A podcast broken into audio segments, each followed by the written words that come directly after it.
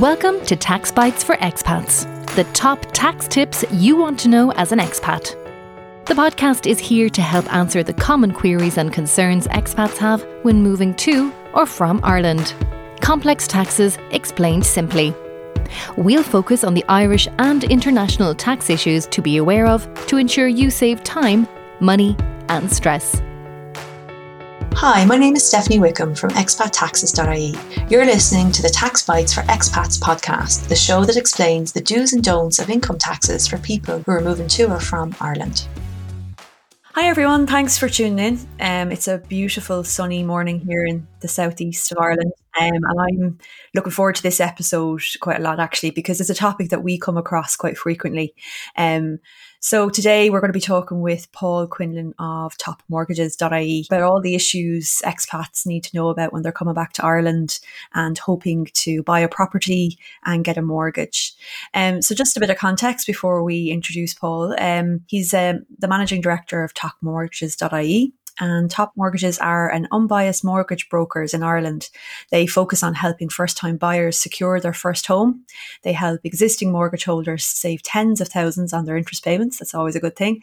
And they also work with our, our focus today, expats returning home who need a property mortgage. So I don't think that intro did you justice, Paul, but thank you very much for joining us. No worries at all.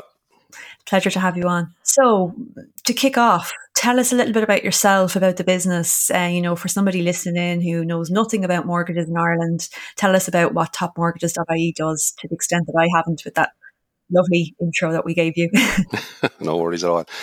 Yeah, I I started Top Mortgages about six or seven, seven years ago now. At this stage, uh, I worked in various other mortgage brokerages for about in total about 20, 23 years at this stage.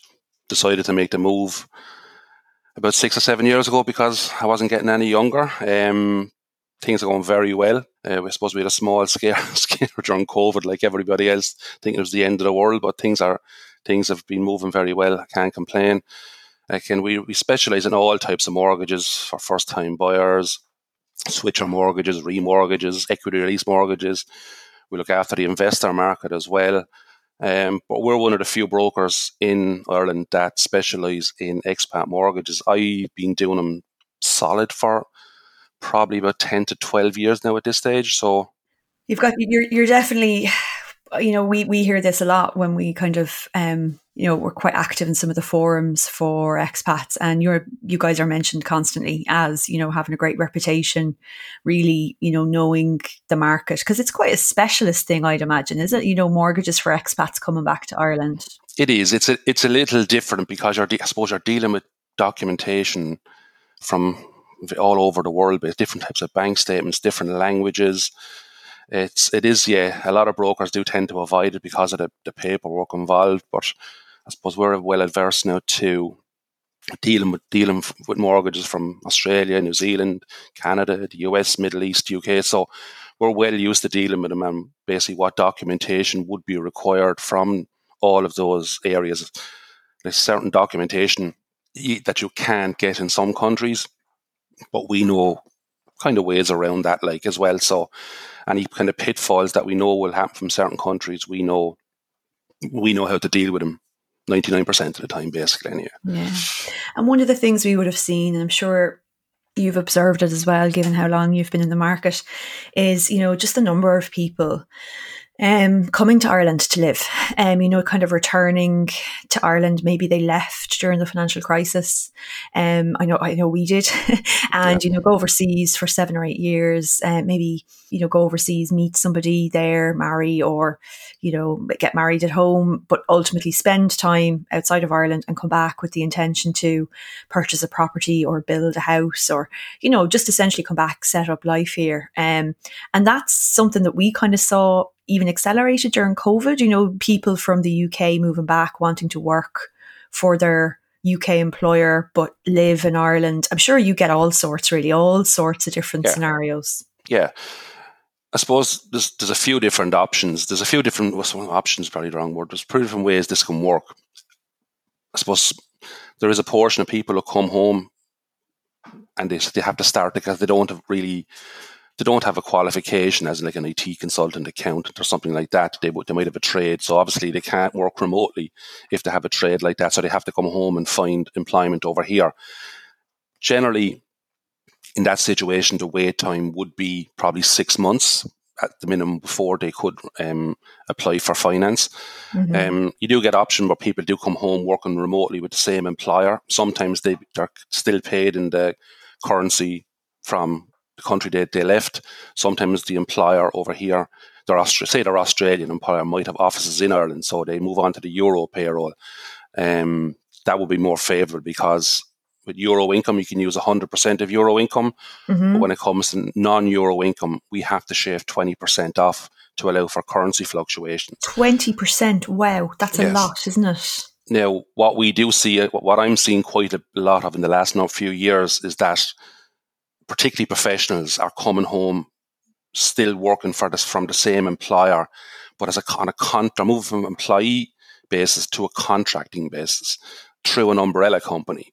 Um, now again, yeah, that can in order for me to uh, uh, I suppose apply for finance in that instance that have we'd have to get a history of of what our earnings have been while they were as an employee with the previous employer. But generally, what they look for is at least one year's tax returns. Now, it might be a partial year. They could have came back in, say, July of last year, mm-hmm. and they mm-hmm. might have a, a, revenue document, a tax return for six months. That would be fine once we have a history of what kind of income they're earning, all invoices up to date, just to give them an idea there's no real change in income. Could actually possibly higher. Again, we can we can do that. The biggest stumbling block for people coming back that are not in that they don't fit the employee or contractor box is that they come back self-employed. Right. Either as a mm. sole trader or a limited company. Then you're waiting probably two, possibly three years before you can apply, for, use an income for that person when applying for a mortgage. That's the thing. Paul, can I, because this, I suppose, thinking through kind of, you know, we were just chatting before we started to record there. And I suppose, you know, we tend to work with you guys in terms of we'll provide advice to people coming back who, you know, they want to know what the tax piece looks like. And sometimes, you know, one thing I'm conscious of when I'm giving advice to people is we might say to them, well, this, this, and this gives you a good tax outcome. And then I always kind of as an ancillary at it. But bear in mind, if you need a mortgage, you need to kind of marry that with the advice from your broker in terms of what's going to work for you. So just to kind of make sure I understand exactly what you're saying there if somebody, let me give you an example. Let's say somebody had a company in the UK. It was their own company. Let's say it's, you know, they joint shareholders with their wife, let's say, for example. They come to Ireland and they now want to either set up a new Irish company or continue to work in Ireland for the UK company. Are you saying that in the majority of cases, if they want to use that income for a mortgage application, there needs to be two to three years worth of accounts? Is that what you're saying in Ireland? In other words, yeah. showing, okay generally self-employed applicants abroad are outside policy because we generally we've only one door to knock on lender wise and self-employed applicants if you're working in the uk australia you could have a thriving business over there and you want to use the income over here as an they won't allow it. The only type of self-employed income they will allow abroad is would be a contractor. For example an IT consultant contracting solely to say CommBank in Australia or Barclays in the UK, someone like that, or an accountant doing something similar, mm. cannot have multiple clients. Just contractors the only, and you can only be contract, maybe possibly two, but generally one customer is all you can really contract to. Um, if you have a company and you let's just say again in the the example you said in the UK and you're back living in Ireland and you're pulling in an income from that company in the UK, they won't allow that. You have to be paying taxes in Ireland, and the business would have to be more or less established. You'd, you'd want to be pulling an income in Ireland for about two years um, in order for that to, to have any chance for the bank to allow that. Okay, because interestingly, from the tax perspective, you know, in the majority of cases, most of the time, and I say that kind of with in inverted commas, um, you know, individuals have to start paying tax in Ireland when they move here. Mm. Um, so, you know, broadly, I think what you're saying is, you know, in the example I gave, you know, you, you don't need to change anything, but you need to manage your expectations around when people are going to be willing to talk to you to give you a mortgage off the back of that. And the sooner yeah. you get yourself up to date in Ireland yeah. and can show that you're in the system paying taxes here, yes. it's going to move along that conversation. And, you know, I, I probably sometimes think too much about the human side of it. And it's more because I suppose because we've been through the, the move back, and I think particularly for people coming to Ireland and they're Irish, it's it's a bit shocking sometimes because you kind of think, wow, like you know, well, you know, I went overseas and I've come back, but is it really this hard? Um, and it's really hard for people who kind of come back with an expectation of oh, you know, I found a property. Like sometimes I talk to clients and they've already started to look at properties before they've come to Ireland, come back. Mm. So then to kind of have the conversation about the mortgage and find out, well, actually, it's not necessarily going to be like that. Really, it really adds weight to the fact that they should contact a broker like yourselves early yeah. in the process, doesn't it? Like to plan is to kind of be prepared.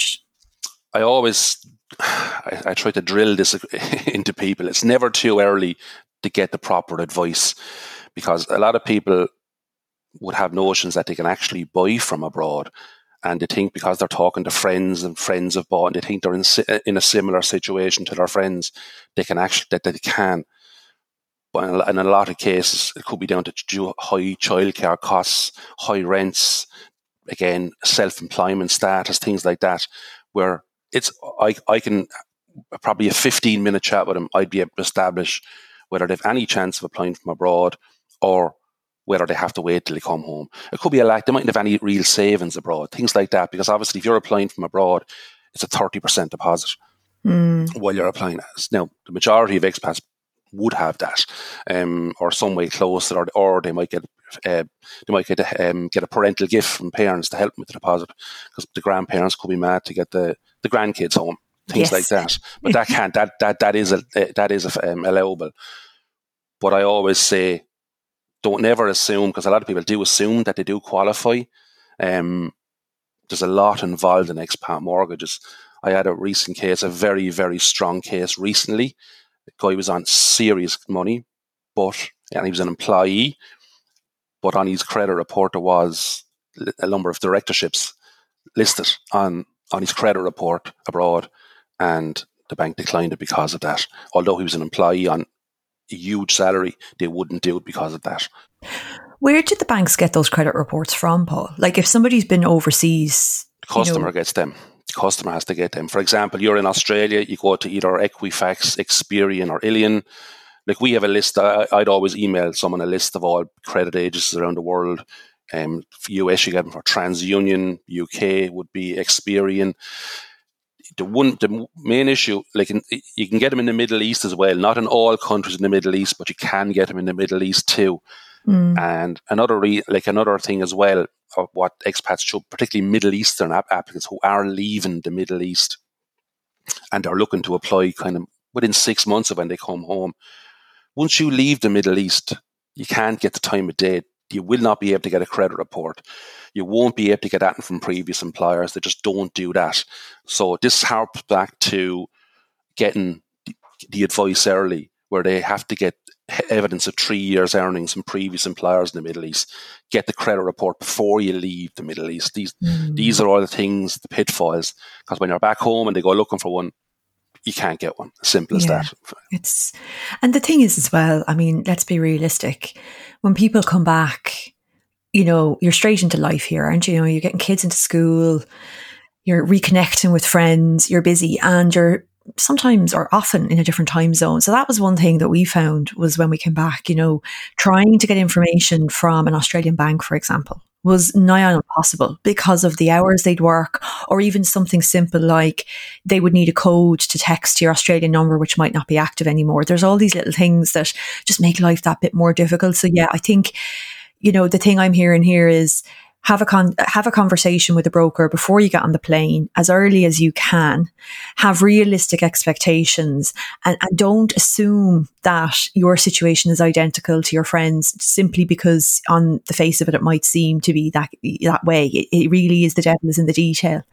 Um, and is it you know, is it all bad news? Like, what do you find? Like, you obviously got, you guys make a business out of this. So obviously you are routinely and successfully securing mortgages for expats every day. Like, it, it's obviously possible. It's just about, you know, knowing how to go about it. Yeah. Look, our approval rate is, is very high because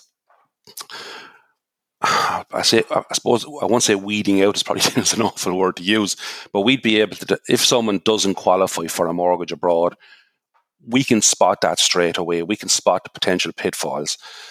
And if it is a situation, we tell people, look, you're not going to get this while you're, you won't be able to get a mortgage while you're abroad because of this, this, and this. You have to wait until you come home. So, and I'd always say to people, look, before you come home, a month or two before you come home, contact me again. I'll tell you what information you need to bring home with you. So when you do, so it, it just avoids that the hassle that you can't get a credit report. You're looking for a credit report. You're trying to ring Equifax from Ireland at different at crazy times. So I'd always get those documents just before you leave. So we'd have all the so it it avoids all that hassle. Um, um, when when they come home and I and I put them on a path. Then, okay, here's what you need to do. I'd have a fair idea of what kind of income they would be on, even bef- based on on I suppose their qualifications and stuff like that. So I and I'd establish then what their max borrowing potential that they want to apply for. Some people might want a mortgage of more than 200, 300,000. So I tell them what they have to do. Are you going to be moving, living with family when you come home? Will you be renting privately?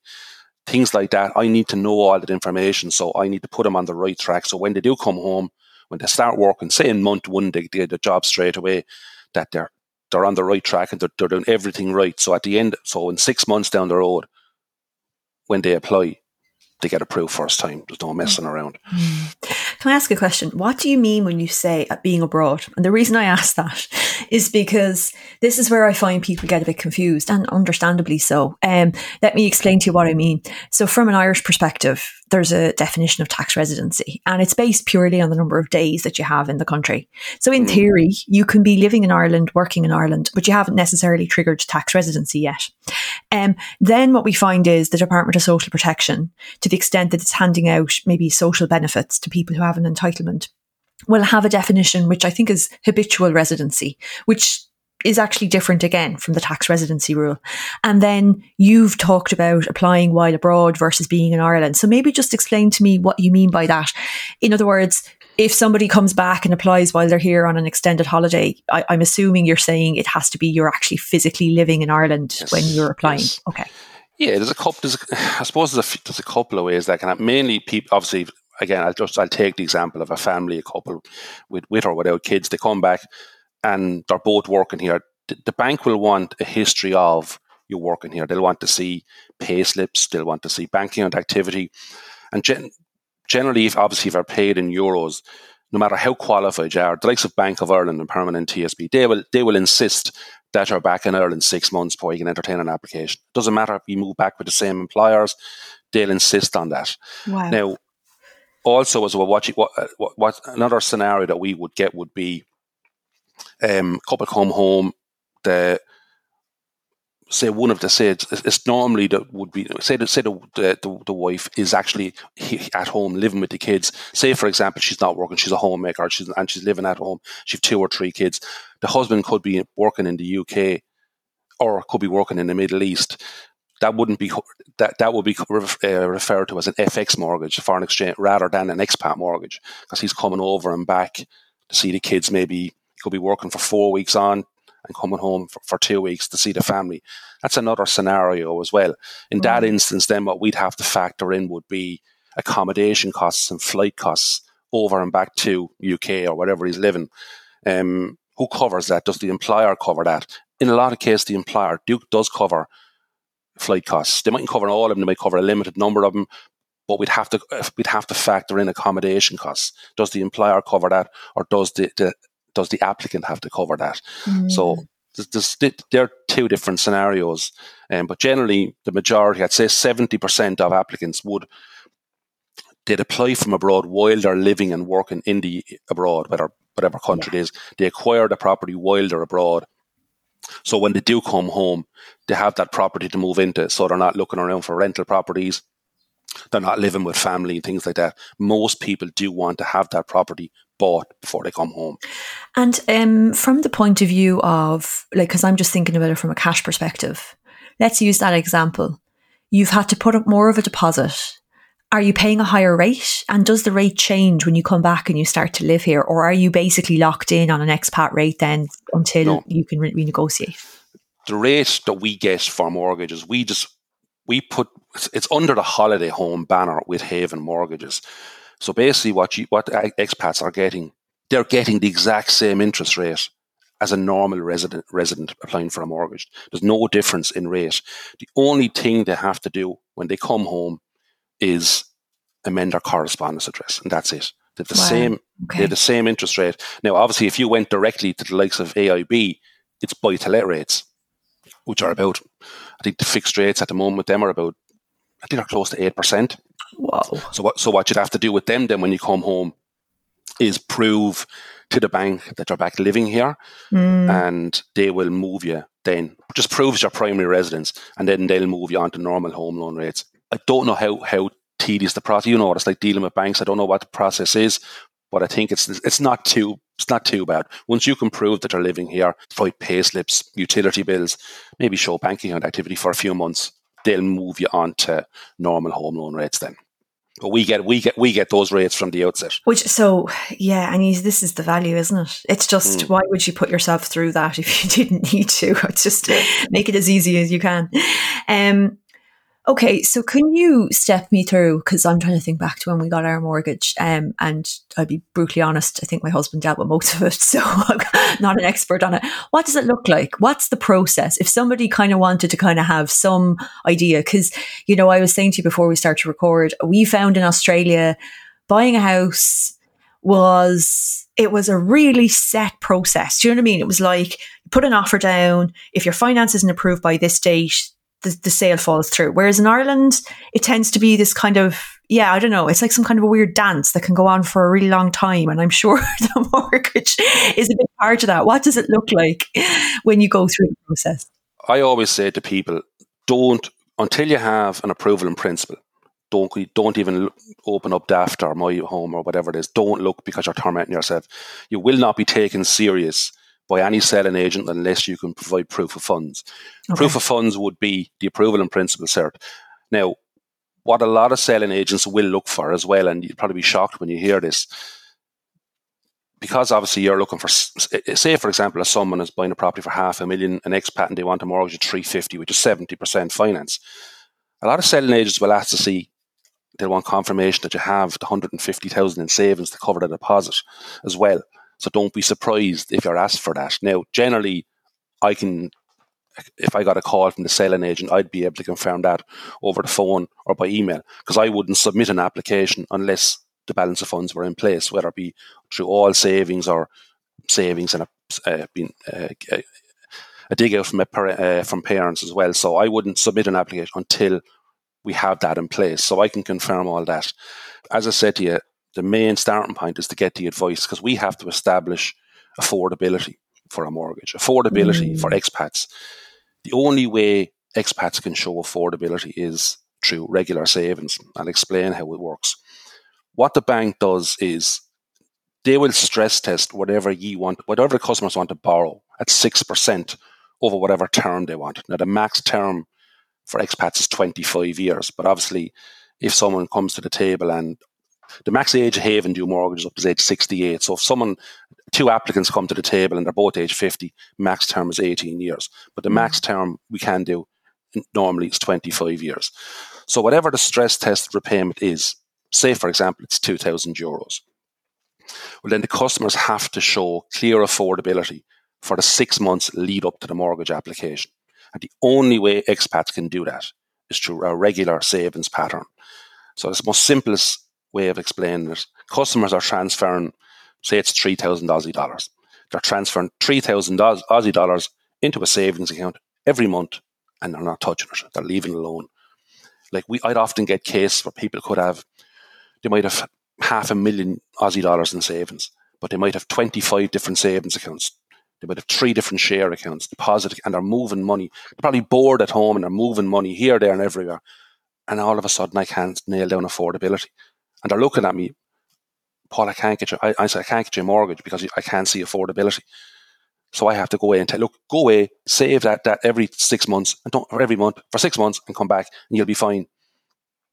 That's the, that's the, one of the main qualifying criteria. Now we also have to f- factor in obviously rents, um, childcare costs, because obviously once you move into the realms of having two, three kids abroad, the childcare costs go abroad, go, sorry, they go high, and then one of the applicants either stops working or starts working part-time hours. So we need to know all of that, and that will give us an idea of what their max borrowing potential is based on their current scenario.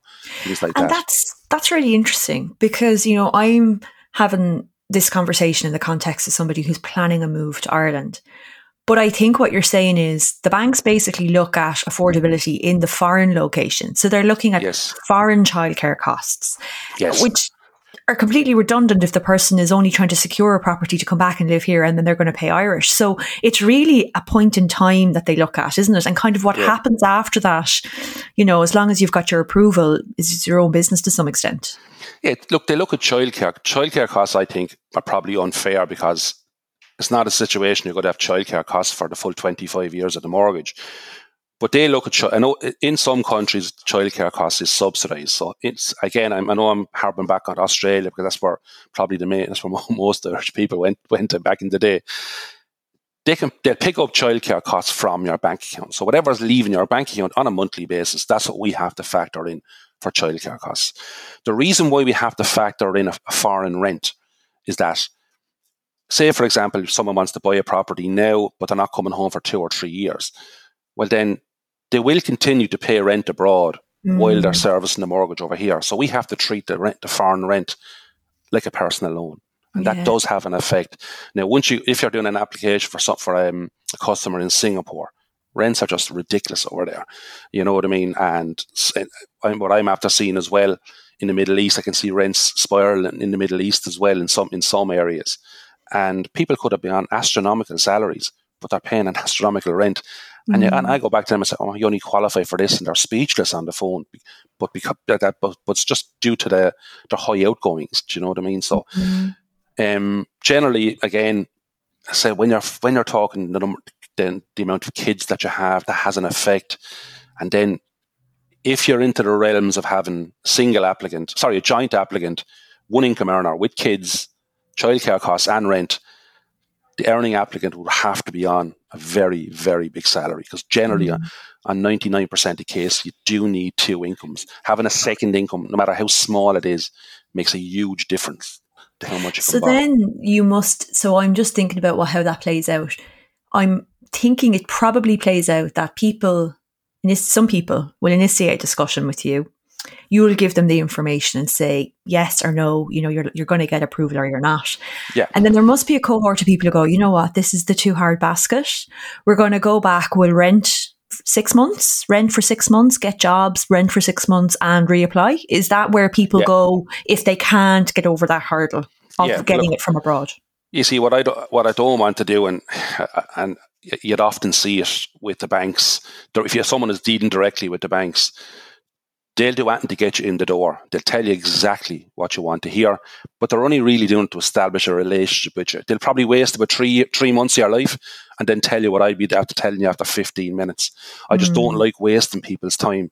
I know the and again, I don't mean to get a big head here, but I know the criteria and I know that what the pitfalls are Mm. if there's a small if there's a small chance of getting this over the line, I generally get some small amount of support and documentation from the customers and submit an inquiry to our broker representative. So she'd run it by credit, and then they come back to me and say no or yeah, and then we'd go we, we'd apply then.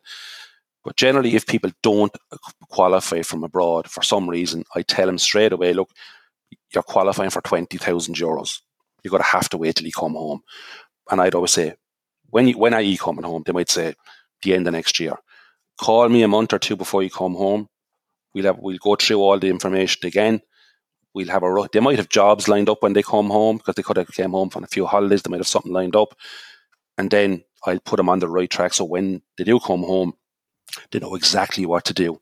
mm. when they start straight away. Because nothing worse come because you'd often get this, and this is some people could, could save up a, a lot of money abroad, three hundred thousand. They come home, they both start work, they move in with family, there's no rent, and they stop saving. And they might have any affordability.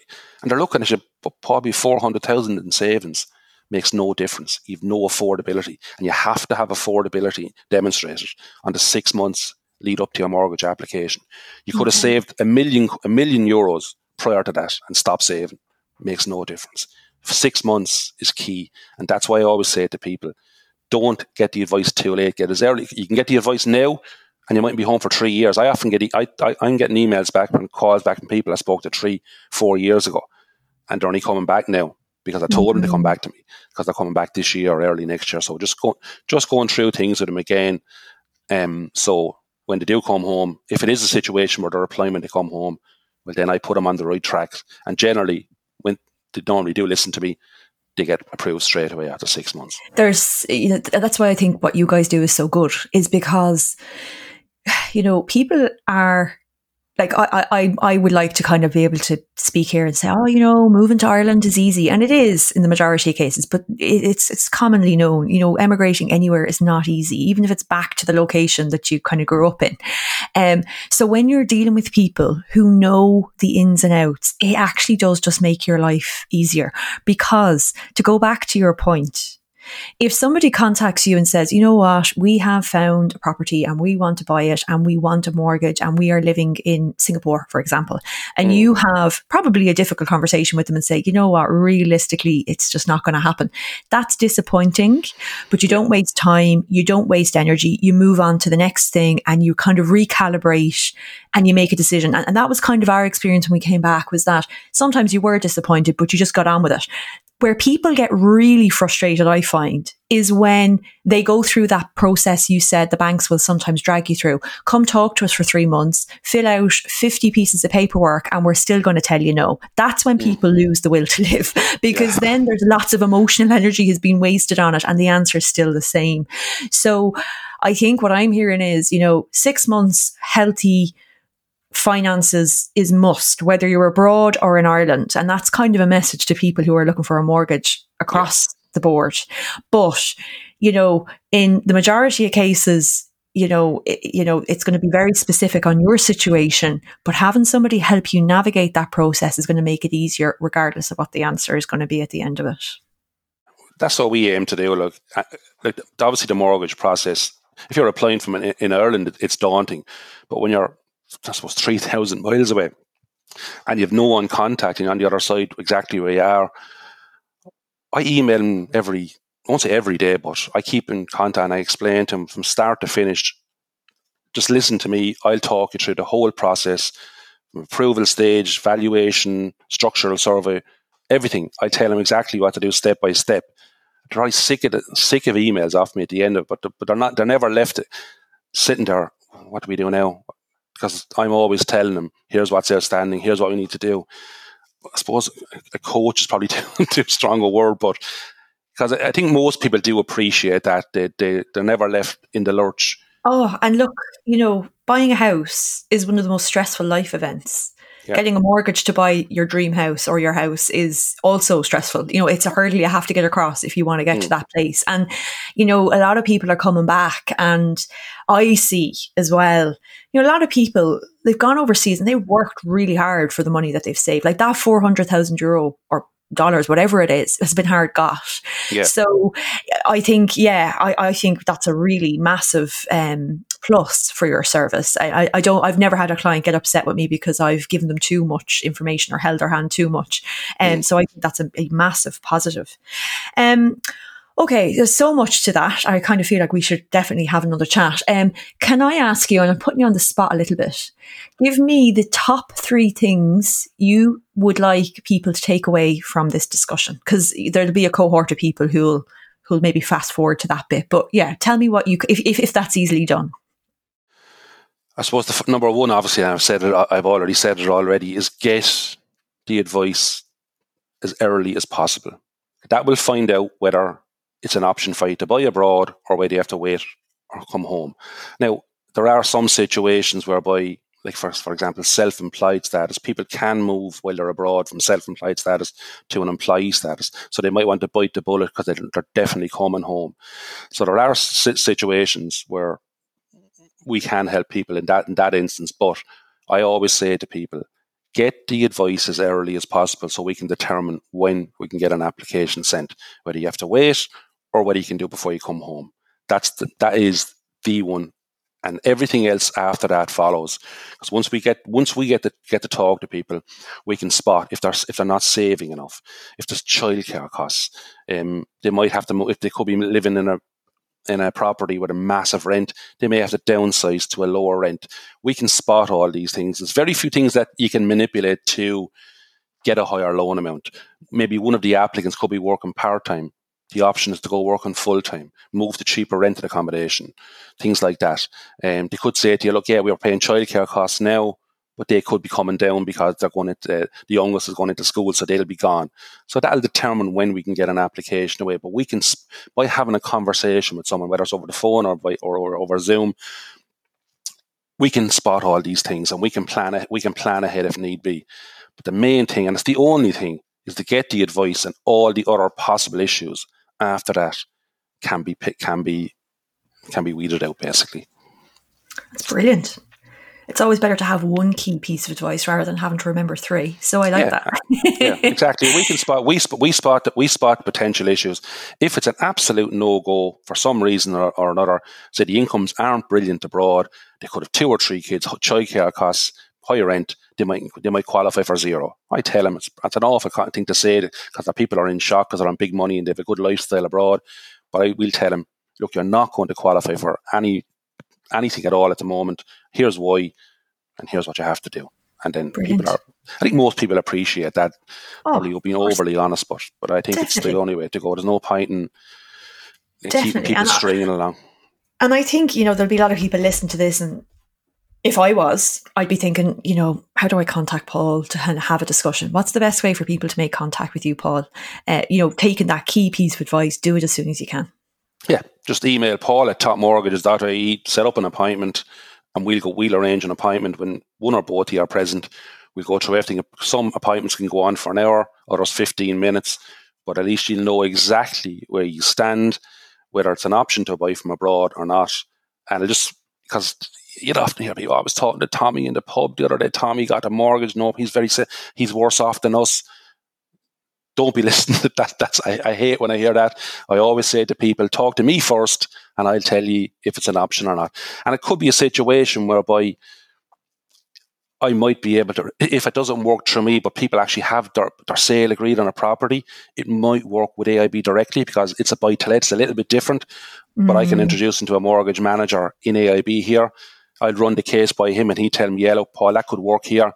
And I'd send them on to them. I don't mind missing out on the business if once the customers get sorted. Um, but that's basically how I'd operate. Brilliant advice. Really, really good. Um, I've learned. I've learned so much from talking to you. Thank you.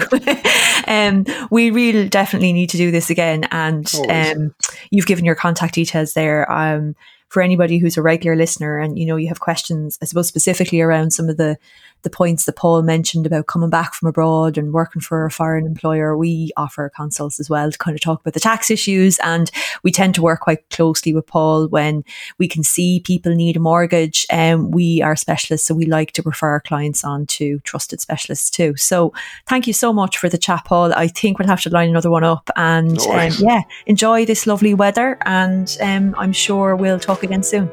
No, no worries at all. Thanks, guys. Thanks for listening to Taxbytes for Expats.